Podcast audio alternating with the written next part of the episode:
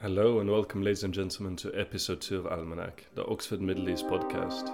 My name is Piotr Schokes, and today I'm joined by Hajar Medeh and Felix Walker to discuss the origins of the Middle East's kafala system, its role in and effect on societies, the impact of coronavirus, and what its future might look like. They're mainly from Asia, from India, Pakistan, Bangladesh, and Sri Lanka. The kafala system is modern day slavery. There's no two ways about it. People think that they have a right to have a migrant domestic worker live in their homes 24 7.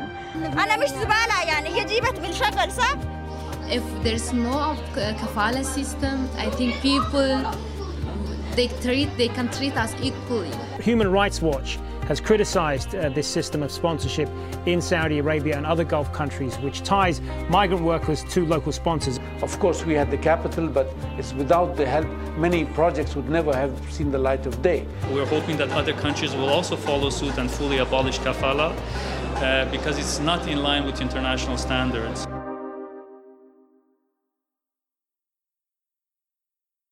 So, before we start discussing the kafala system itself, I think it's very important to first get a definition of what it is, and after that, get a history. So, Felix, would you start by giving a definition, please? Sure. So, basically, the kafala system is a form of legal migration structure that exists in Gulf countries and in Lebanon and in Jordan. And it basically operates through a sponsor called kafil, who is a national of one of those countries, and a sponsored called Makful, which is the migrant worker that is coming to these countries for a job. The kafala system basically works by you know, outsourcing the management and the control over the migrant labor from the state to the citizen himself, who is the employer and who wields high amounts of control over uh, the person working for him. And it is important to remember that even though people believe that the kafala system is treated as a block with common problems and policies. There is diversity within the system itself as to the type of restrictions and their application. So, for example, in the countries of the GCC, all workers, no matter where they're from, are subject to the restrictions of the kafala system. Whilst in Arab states such as Lebanon and Jordan, there exists a differentiation in the control exercised over migrant workers and who works under this system. So in Lebanon, kafala regulates low skilled workers coming primarily from Asia and Africa, but not those coming from Syria and Egypt, for example. And in Jordan, the kafala system is only relevant to migrant workers recruited by nationals and not those working in qualified industrial zones. And Hajar, would you want to say something about history? So there are quite a few theories as to where the kafala system came from. I think the most popular is that it started in the 1950s due to the oil rush it does hold some truth to it. I think the more convincing theory is that the sponsorship system or the kafala system is a product of the British colonial era. In Bahrain, there was a particularly fruitful pearling industry, and during the summer high season, migrants who were primarily colonized peoples of the British Empire, so Indians, would come to Bahrain and work on these ships and contribute to the pearling industry and then leave. Originally, this was incredibly unregulated, and information surrounding this industry was very unclear. But then there began a process of formalization, which occurred simultaneously to the formalization of these countries, their borders, their legal institutions, and their travel structures, which meant that in the 30s, for someone to become a diver on these ships, uh, they required to have an entry visa, an exit visa, no objection certificate when they wanted to leave the country, all aspects of the kafala system that we see today. And I think what really defined this sort of fledgling kafala system and allowed it to transition from fledgling kafala system to this full-blown kafala system that we have today was the 1945 oil discovery in Kuwait. Originally, Kuwaitis attempted to circumvent British requirements by ab- abolishing visa requirements for other Arabs. But it became immediately obvious that these Arabs imported, along with their families, progressive political ideas that posed challenges to ruling families in the Gulf. So ideas such as pan-Arabism, Nasserism, communism, and socialism. And I think it was during this period, 1960s especially, when this idea of almost a two-tier system came into play, Kuwait began to introduce greater benefits to its citizenry, and citizenship became something only given to those with one or two parents, meaning only Kuwaiti citizens could sponsor workers, and so they had direct control over the migrant worker sector and industry. And I think this is what one could say was the beginning of the ethnocracy in the GCC and truly defined the way the Gulf would approach migration for the following years.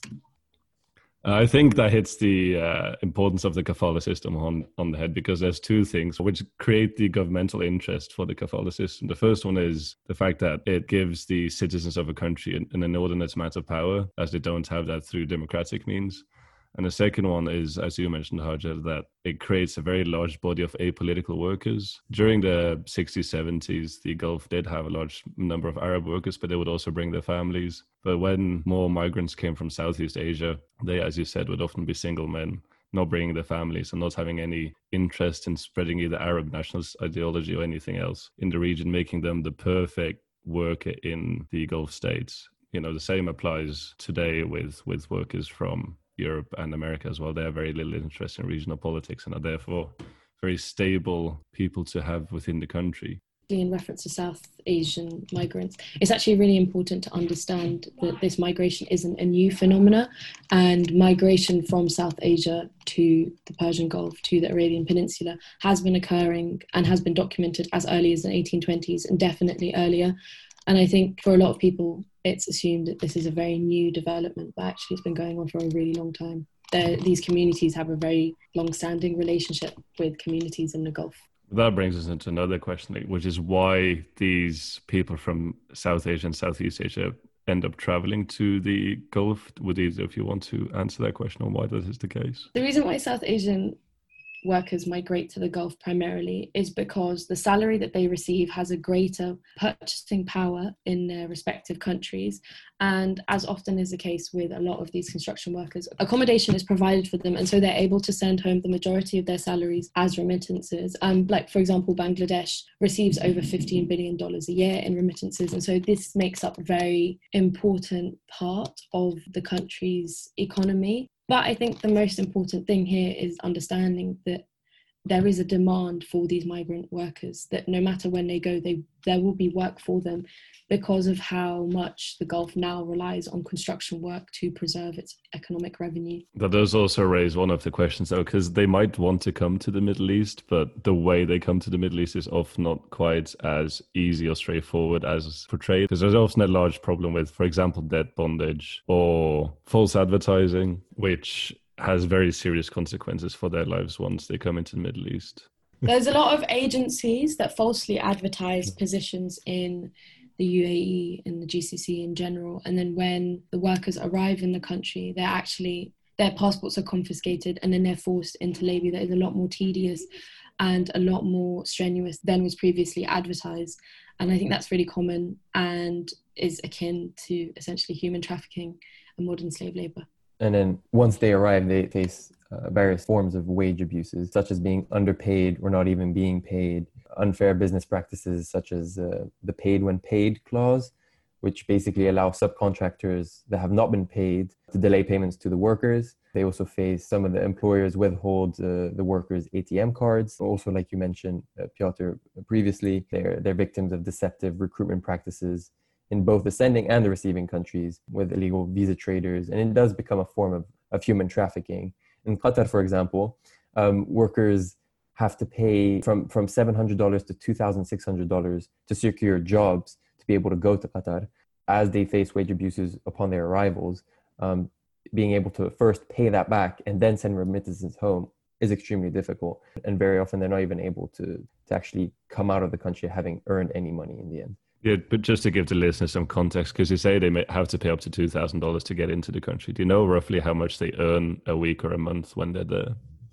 I guess it varies depending on the job, because we have to also remember that um, not just low skilled or low income workers are affected. There's also higher income professional expatriate workers that are also affected. And also on top of that, due to wage abuses, it's difficult to know exactly what they're being paid and the the oversight, you know, international institutions or governments have on being able to know what workers are being paid is also very limited, especially for domestic workers, because being able to regulate what's happening inside the home of, of an employer who wields very high levels of power is extremely difficult. According to Americans for Democracy and Human Rights in Bahrain, the average monthly salary for a migrant domestic worker is between 150 to 200 dollars.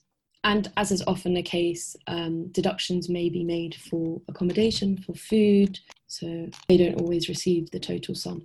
So, in the very best case scenario, they'd have to work for up to 10 months to pay off the debt they have incurred to their employer. And after that, they'd finally start earning money. That's not ideal. Now, when it comes to, for example, living conditions, it's also a very well publicized problem that the migrants from Southeast Asia, despite building all the buildings in which the rich individuals in the Gulf live, they don't get to live in them themselves and often find themselves in very crammed labor camps. And this is obviously a disaster for coronavirus, but we'll get back to that later in the episode.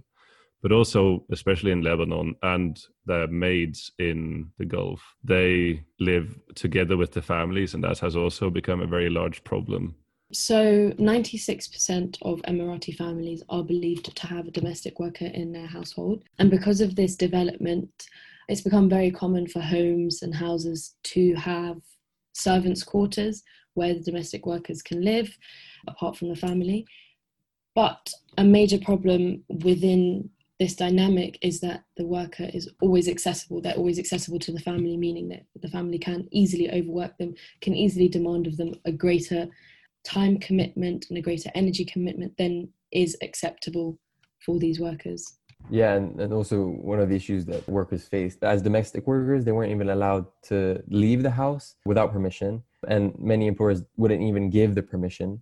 Uh, in in the UAE, for example, when the kafala system was being debated, a couple years ago. Some ministers were saying that they shouldn't be allowed out of the house because that could increase the chances of them, you know, getting into relationships and then coming back pregnant. That would cause an issue for the employer because therefore they would have to to change migrant worker. I think it's definitely very easy to underestimate the role of the domestic worker in the domestic environment.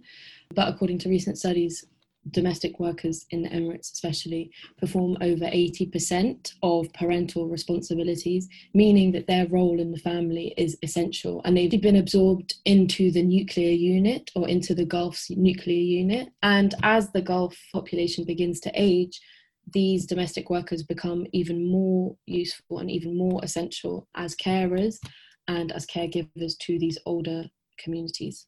Typically, countries that apply the kafala system are, are treated as a block with common problems and policies. But however, destination countries have diversity in the kafala system as to the type of, of, restrictions and their application. For example, in the GCC, all workers are subject to the restrictions of the kafala system. In, in Arab states uh, such as Lebanon or Jordan, there exists differentiation in the control exercised over migrant workers. So, for example, in Lebanon, the kafala regulates low skilled workers coming primarily from Asia uh, and Africa but not those coming from Syria or other uh, Arab countries. Also, it depends in what areas you're working in, in in the country. Also, like for example, in Jordan, the kafala system is only relevant to migrant workers recruited by nationals and not those working in qualified industrial zones. I think the application of the kafala system to all non nationals in the GCC really reinforces the privileges that citizenship in the GCC affords to its communities. And I think that's a really interesting thing to comment on because, in my opinion, that's the whole point of the kafala system. It is to ensure that this two tier or this pyramid hierarchy remains intact and it isn't threatened by this massive influx of migrant workers at any point. However, the flip side of that is that the culture of these Qataris or Emiratis or Saudis is, in their own eyes, dis- distinctly under threat they live in their own countries as minorities, all six of the GCC states, in the top 20 when it comes to how many of their inhabitants are uh, migrants. And the consequence of this is also that the whole city or the whole country, in some cases, gets aimed at catering to foreign consumers. There are not enough Qataris in Qatar to fill all the houses which have been built, nor are there enough Emiratis in the Emirates to fill all the houses or the jobs which have been created you have this massive pyramid scheme where the only way the economy can function is by catering to millions, literally, of migrants who come there, who work there, who consume there, but who never actually put down roots in those countries because, as has been discussed earlier, it's almost impossible to get a citizenship in these countries. And in addition to that, you have the environmental consequence of this. And Qatar is one of the countries which the most exposed to climate change in the world, but nothing in their policies or in their behavior gives any indication that it is a primary threat to them at the moment because the whole economy is based on short termism and consumption. And that is going to turn out to be a very major problem for them in the future. I think the anxiety about this sort of impending demographic time bomb is very very tangible in quite a few of these countries especially in the GCC so there there have been quite a few state led drives to increase the number of their citizens employed in public and private sectors. And it's called, funny names, Qatarization, Emiratization, and Saudiization, and also Omaniization. But essentially, they're creating a legal compulsion for companies and NGOs to hire UAE nationals as a priority rather than equally evaluating all applications. And I think that's particularly interesting because currently the public sector for example, in Saudi and in the UAE, is dominated by nationals. But the reality is there's not enough jobs for the number of nationals that are out there. So now the governments have turned to apply pressure to private companies and ensure that the private sector props up the national economy as much as the the public sector does. There are two flip sides to that. So the first one is for people in the Emirates and Qatar, it's an advantage working for the government because it's one of the few sectors where they actually are surrounded by people who speak Arabic. So for them, it is still a sector within which they can express their own culture. The other problem with the Qatarization or Saudization or Emiratization policies is that many international companies see the requirements of having certain GCC nationals within the countries as a cost of doing business rather than something which they're doing out of the good of their hearts. I think that's really poignant because these countries are very aware of how much their private sectors are dominated by foreign non nationals. So, for example, in 2008, Saudi attempted to reduce the number of work visas to restrict job competition. And UAE labour law states that employment is the right of UAE nationals, but is not the right of UAE non nationals. And employees are under a duty to consider UAE nationals before employing a foreign national. On the flip side, termination of employment of UAE nationals is much, much more difficult. You aren't allowed to terminate a UAE national in order to hire a non UAE national. And if that is found to be the case, you can be fined over 20,000 Emirati dirhams. Is there high levels of, of xenophobia? There, well, it's it's growing. Is it, and is it towards the low skilled or the higher skilled? Probably towards the higher skilled. I, I think it goes both ways. I think because the lower skilled workers are by far the more numerous in those countries. Yeah. Because I know, for example, in the UAE, Indians are the largest ethnic group in, in the country. There's a lot of distrust to a certain extent towards them about who they are and the, the feeling that they are encroaching upon the culture of the Emiratis. But as you say, there's also definitely xenophobia towards the higher skilled migrant laborers because they are the ones with whom the citizens have to compete for jobs. And because of that, they, they are often very unhappy about the situation which they're in because they feel it's their national right, as Hajar mentioned, to have a job. And the implication is also to have a nice, prestigious, uh, well regarded job but often companies are more interested in having the higher performing nationals from Western countries to, to do those. There are some good examples of people within the GCC becoming fairly xenophobic. There was a well known Kuwaiti actress who uh, had said that uh, migrants should be expelled into the desert because of them taking up too much space. Even now, the term used for a large number of migrants is Bengali. Like, it doesn't matter if you're from a country which isn't India, you're still referred to as a Bengali. So I think very many of, of the citizens in those countries are quite sick of the situation in which they find themselves. On the other hand, the whole economic system is based on a situation where they are incredibly reliant on foreign labor. So I don't see that having a, a happy ending. That's very true. I mean, the, the fact that they do have a lot of international pressure to change their system, but despite many reforms that they claim to be, uh, you know, putting in place, nothing much is being changed, and that's just a testament to the fact that they still very much need this system to survive, because their population is just too small, and also not willing to do many of the jobs that the the migrant workers are doing. I think essentially the UAE as a very, very luxury welfare state has set itself up for a really unsustainable future path. So, in the sense that uh, there's a strong sense of country loyalty because of how well the country treats its citizens, which is great for the citizens. They get to enjoy tax free income, free high quality healthcare, subsidized fuel, free higher education. Emiratis get $19,000 when they marry an Emirati woman. So, there's lots of benefits here, but it's just entirely unsustainable, especially considering how much the Emirati community actually spends in the UAE. So the revenue production is greater amongst non nationals, whereas nationals don't actually spend that much. And so it's almost like the UAE is rewarding its citizens purely for their ethnic background as opposed to um, incentivizing them to create revenue. And the way they're try, trying to find a way around that is by investing in the permanent residency scheme, which gives permanent residency to investors, researchers, entrepreneurs, and outstanding students. Because the UAE is running out of oil, and now has to look for alternative ways to make money. Construction is the most lucrative sector at the moment. And so, what they've done is they've changed the legislation to allow non nationals to own land, meaning the construction sector retains its lucrative nature, but also meaning that non nationals are able to find greater stability in the country.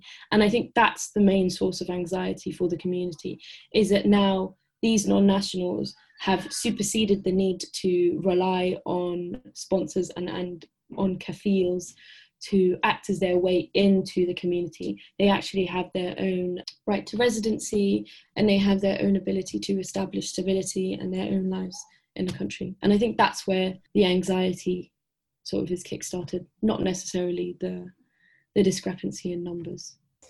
You, like you said, Hajar, not only did they get their, their nationals used to a standard of life and a standard of treatment that is very high and very hard to sustain, but they also provide that to high income expatriate workers as well. And now with their, their lack of attractiveness due to the fact that now there is some income tax that's imposed and the fact that uh, people are more and more aware of the downsides of the kafala system, even as a high income expatriate worker, they are offering those kinds of guarantees, such as like being able to uh, get property, um, like Hajar mentioned. Yeah, and I also think they're very aware of how unsustainable this reality is. So Anwar Gargash said to the Beirut Institute in June they need to assess the sustainability of the kafala system and of their approach to migrant workers as a whole. And the academic Scott Livermore predicts that there will be an expat exodus once travel restrictions are eased in the Gulf because of how unsustainable basically their society makeup is. Would that then be an exodus of workers, like the low skilled laborers or the high skilled laborers, do you think? I think it will primarily be an exodus of the higher skilled laborers, but also the lower skilled laborers because they were essentially abandoned both by their own governments and by the Gulf governments. Um, so I think there were a few examples of India sending navy ships to Dubai to collect their citizens in coronavirus pandemic um, no direct relief was offered to migrants despite financial support being received by citizens in the UAE. And I just think it's not sustainable to maintain this sort of two tier social system. And I think people are very aware of that. But that sustainability does go two ways because for a number of these countries in Southeast Asia, the remittances which they receive from their citizens which work in the Gulf are incredibly important. The most glaring example is Nepal, where something like 20% of their GDP is based on remittances because of workers they have in the Gulf. But even for countries like India, it's still a very substantial amount of their gross national product. So it's also, I guess, in their best interest to keep the system alive as long as possible. And also, these GCC countries wield high amounts of power in the sending countries and have huge investments in these sending countries, such as Saudi investment schemes in Pakistan and in India. For example, when Pakistan criticized the Saudis' lack of support for the Kashmiris, I mean, I know this is not related to the kafala system, it just comes to show that Pakistan criticized the Saudis for their lack of support for the, the fellow Muslim Kashmiris in, in that crisis. Saudi Arabia threatened to withdraw their funds, and then Pakistan completely cancelled and took back any comments that they had made towards Saudi Arabia. But that's not to say that other countries haven't attempted to oppose the Gulf countries for their treatment of migrant workers, namely the Philippines, Duterte enacted a temporary ban on sending Filipino workers to Kuwait. But this isn't the first time that governments have been angry and have expressed their rage in a very practical manner at the Gulf or at the Arab states for their treatment of migrant workers. There's also been a number of cases where the European Union or other countries around the world have put a lot of pressure on both the GCC countries and Lebanon to stop working on their kafala system.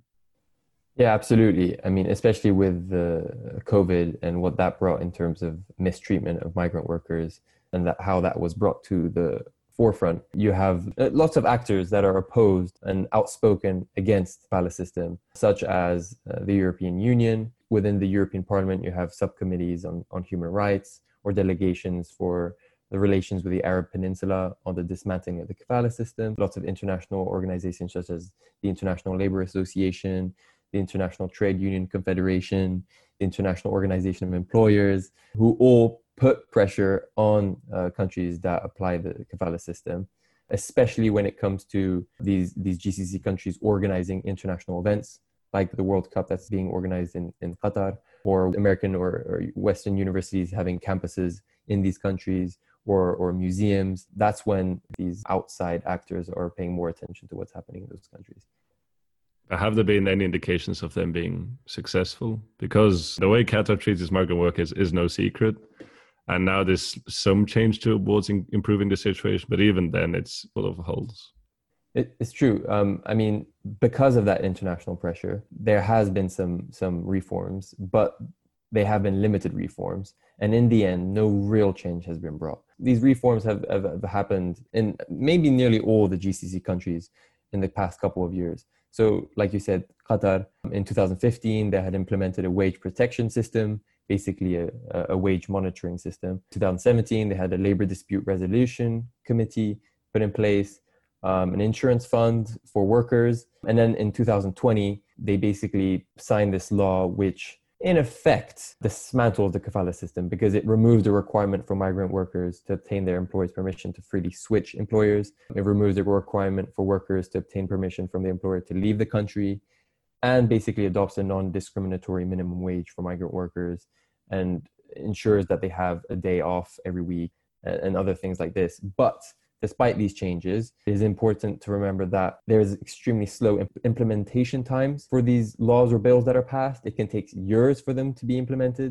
Also, there's a lack of resources for these programs from the government itself because it doesn't really care and doesn't really want to change the system. But also, for example, if workers are given the opportunity to complain, they still won't necessarily complain if they are faced with issues because it takes a long time it takes resources which they do not have and they're also scared of retaliation. Also we have to remember that there's gaps in, in the oversight capacity. Like how are you able to to have labor inspections within someone's house? That's extremely difficult to put in place. And then in the end employers still regain massive amounts of control over the migrant workers. So despite these changes in the end in qatar for example even despite these changes around 60 employers and companies were still identified as abusing workers. I just wanted to add something to that before we go on to the next question. And the first is should say that enforcement is probably the biggest question and problem related to this because they can implement those rules, but if there's no political desire to actually go through with them, it will have very little impact. And even the new Qatari rules, which were only introduced at the end of um, August 2020, they promise a thousand Qatari riyal monthly minimum wage plus another additional up to 800 riyals for food and accommodation but even with all of that, these people will only still earn like two or three British pounds an hour, which is a pittance. I think it's also important to note that fundamentally a lot of the GCC operates on employer friendly legislation. And so they prioritize the employer in legal situations. And I think for the kafala system to entirely be done away with and to 100% improve the working conditions of employees, be they dom- domestic migrant workers or construction workers, or even white collar workers. The entire legal system requires an overhaul and requires um, a transition into a more employee friendly legislation. So, for example, there are some cases where there's an absence of a minimum salary for expats. Um, employers can sort of unilaterally temp- terminate the contract which is quite interesting because that doesn't exist for nationals. Nationals do have a minimum salary. It's really hard to terminate the contracts of UAE nationals. In some cases, trade unions are also banned. It's not just the kafala system that is glaringly flawed, it's actually a lot of the Gulf's labour law, a lot of the Gulf's labour legislation that stands in the way of progression, that stands in the way of employees being able to gain some sort of equal standing in the community or in the employer's eyes. This might be a very difficult question, but do you think there's any room for improvement there or any realistic hope for improvement in those situations? Especially in the UAE, there's too much of a reliance on these migration and labour systems to manage the demographic imbalance. I think what ensures that foreign workers don't gain political or communal strength and influence is their relationship of sponsorship to nationals. And I think by ensuring the economic presence of nationals and by tying the migration status of non nationals to nationals, it ensures that even the world of work revolves around nationals, even the world of work revolves around their relation to the Gulf state, the, the Gulf ethnocracy. So I think it's too much of a risk for the Gulf to get rid of the kafala system or to get rid of any sort of similar iterations of this kafala system because it would require a massive admission of vulnerability and a massive sort of transition into vulnerability. And I don't think that is beneficial to the Gulf in any way, shape, or form. Felix, you have anything to add? Yeah, and uh, due to the fact that it's so difficult to change things within these countries, some uh, NGOs, like the Freedom Fund, for example, uh, are helping more local NGOs on the ground in sending countries like in Ethiopia. And these NGOs are basically providing support and training to individuals that are planning to go work abroad by giving them information and, and, and educating them about what to expect and how to react if they are faced with difficult situations of abuse, uh, whether that's physical or whether that's wage abuse, and teach them more about what options they have despite them being very limited if they do want to get out or improve their situation. I think it's also really important to remember that it's not only a lack of awareness of the legal frameworks that are in place in the host countries, but it's also a massive language barrier. In the case of most migrant workers, they don't speak Arabic. That's a massive barrier because Arabic is the language of the bureaucracy or is the bureaucratic language. And so, incapability of speaking Arabic immediately prevents you from being able to access appropriate legal measures. And also, legal systems are very, very naturally inclined to prefer and prioritize their own nationals in almost every situation. At times, it is actually futile to go and look for support from the legal frameworks that are in place because they just do not work in the favour of the non UAE or non Gulf nationals. Yeah, absolutely. On top of that, as they don't actually have any substantial political rights, it's illegal for them basically to unionize and to get together. And even if they wanted to get together, there's so many cultural differences among the migrant population with all different languages, uh, religions, and nationalities that it's extremely difficult for them to organize together and they basically find themselves individually faced against the state and that legal system, which therefore becomes impossible. And even if they do complain, a lot of the time they're deported before they even have the time to finish the, the legal proceedings. I think comprehending um, the state of migration in the UAE requires a comprehension of how the system works in place to ensure the perpetual isolation of each community. The Gulf profits or the GCC profits and benefits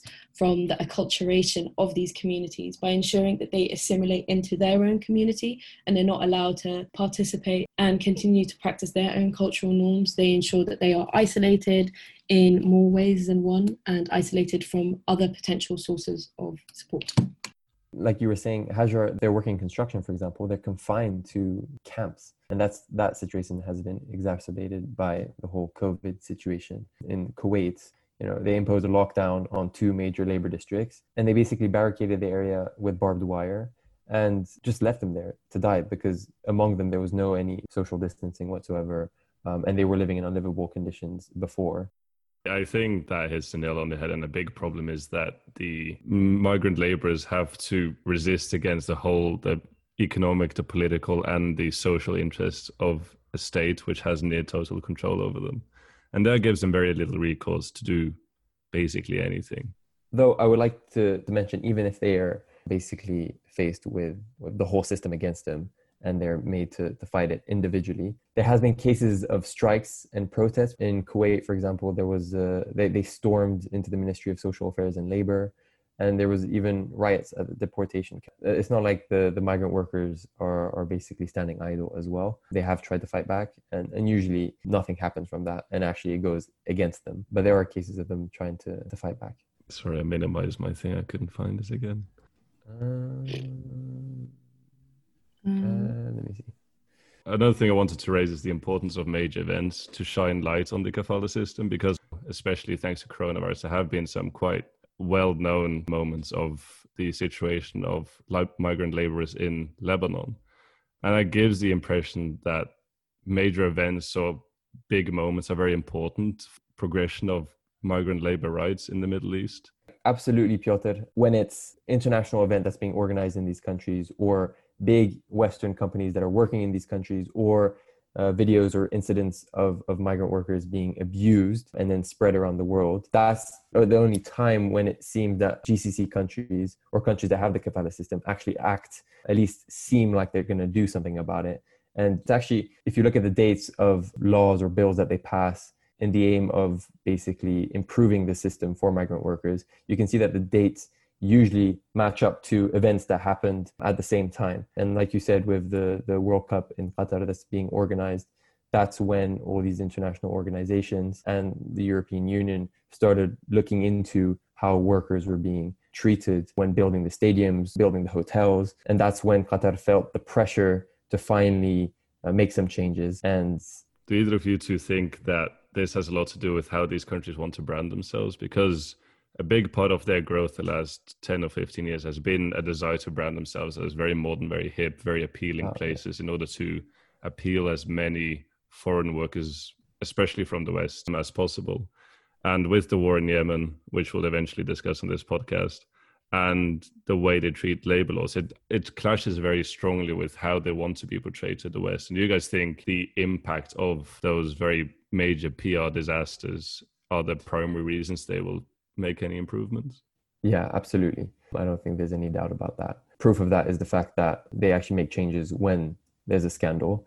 And um, um, I just, sorry, I just don't think that there's any longevity to or any authenticity in the because when I when I say that they're they're they're implementing these changes, I don't actually mean that there's real change behind them.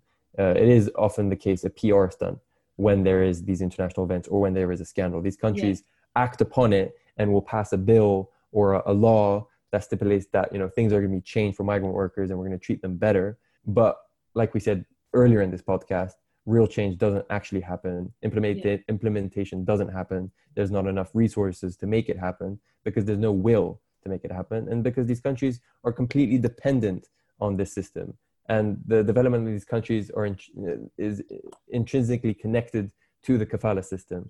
And without the kafala system, Kuwait, Qatar, the UAE wouldn't be where they're at today. Do you have anything to add, Hajar? Nope, I absolutely agree. well, excellent. Let's move on to. Oh, just a quick addition though. Um, I yes. think it's quite interesting that you mentioned the Qatar scandal. Um, I think what's also increased the the presence or the awareness of human rights abuses and scandals in the GCC is definitely the presence of British and American campuses in the region. So um, I remember last year in 2019, like a like a university paper published a request for the accountability of Cornell and their involvement and engagement with migrant workers and how they sort of employ these communities and almost certainly don't pay them well and aren't holding themselves to the standards that they are being held into in America. Can these institutions actually exist in this region without depending almost entirely on migrant labor, be it in the construction aspect, be it in the maintenance aspect, be it even in a domestic sense? Do they have maids in their houses? Do they have drivers? There's so much, I think, to consider, and there's so much that actually British and American and European nationals are complicit in. So I think it's very optimistic or naive to say that this is exclusively a GCC problem. A lot of the non nationals who come from Britain, who come from America, who come from Europe thrive in that system, make a lot of money, enjoy the life of luxury and servitude that they finally have access to. And I think in reality, they're very unwilling to pass up on an opportunity of extremely discounted labor in every sense of the word.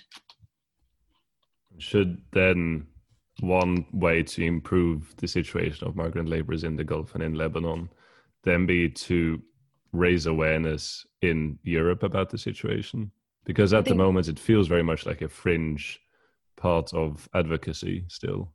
I think it's very presumptuous to believe that the way these issues will be resolved is through European pressure. I think yeah. the reality is the pressure needs to come from within the countries themselves, as in the case of Lebanon, uh, post economic collapse, post explosion, post government resignation, post everything that's happened in this past year the Lebanese community themselves are aware of how unsustainable and how unethical and how unkind the kafala system is. And it's them who are pushing for the change and it's them who are succeeding in ensuring that these communities get the support and the financial aid that they deserve. I completely agree that if these Western institutions, organizations, and companies are complicit uh, in in in this system and its uh, survival. How can we expect them to actually fight against it at the same time? I find that quite hypocritical. And they do fight against it um, at least officially you know with the international labor organization putting pressure on fifa to make sure that the stadiums in qatar are not built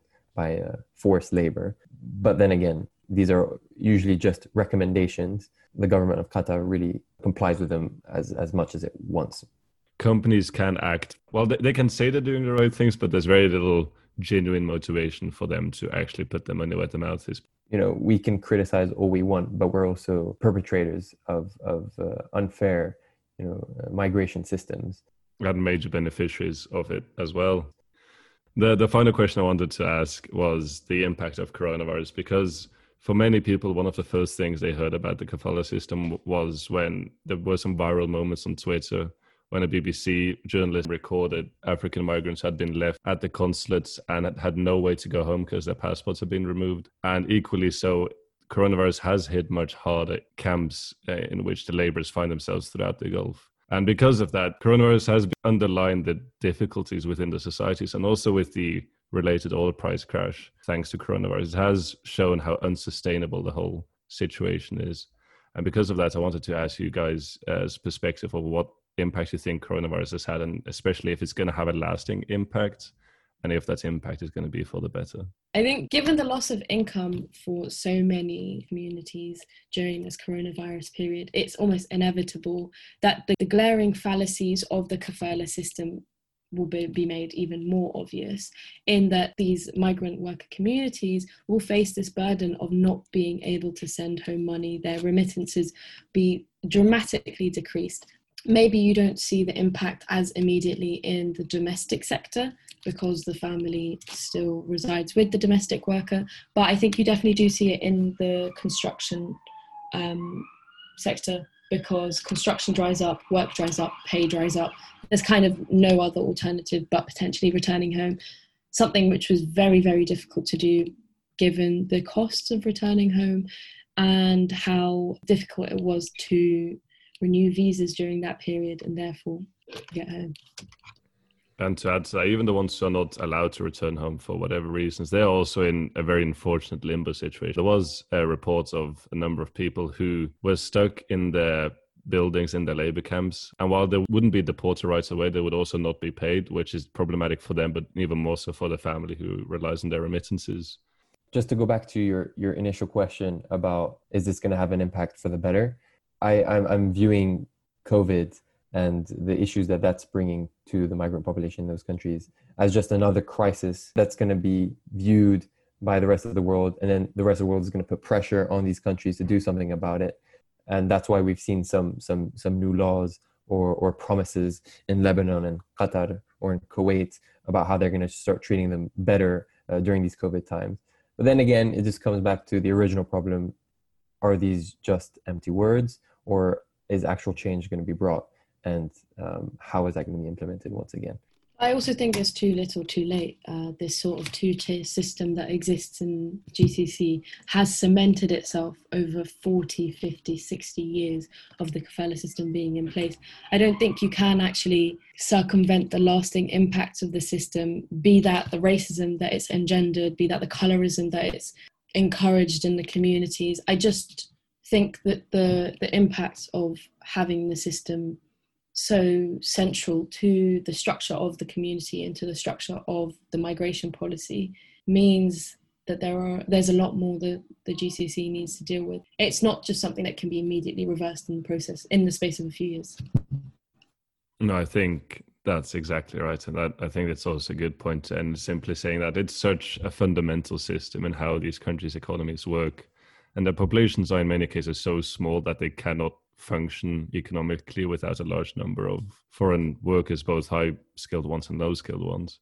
And a big problem, which is going to remain in the region, is how to solve it. And a big problem for people interested in the region like us is how we can raise awareness and make the whole situation a bit more equitable and a bit less exploitable. Because at the moment, it is, as we said in the beginning, it is in effect human trafficking and modern slavery. And that's a very unfortunate situation to be in in 2020. Thank you for listening to the second episode of Almanac, the Oxford Middle East podcast. Join us next time when we're joined by three amazing guests to discuss female entrepreneurship in the Middle East. Almanac is a student run initiative from the Middle East Centre at the University of Oxford. The opinions expressed within the podcast do not in any way represent the official opinions of the University of Oxford or the Middle East Centre. It's edited and hosted by myself, Piotr Schokes, with invaluable and inspiring support from Lily Sullivan, Felix Walker, Michael Mimari, Hazar Maddah, Max Randall, Frederica Brookhoven, Iman Farah, Rose Johnson.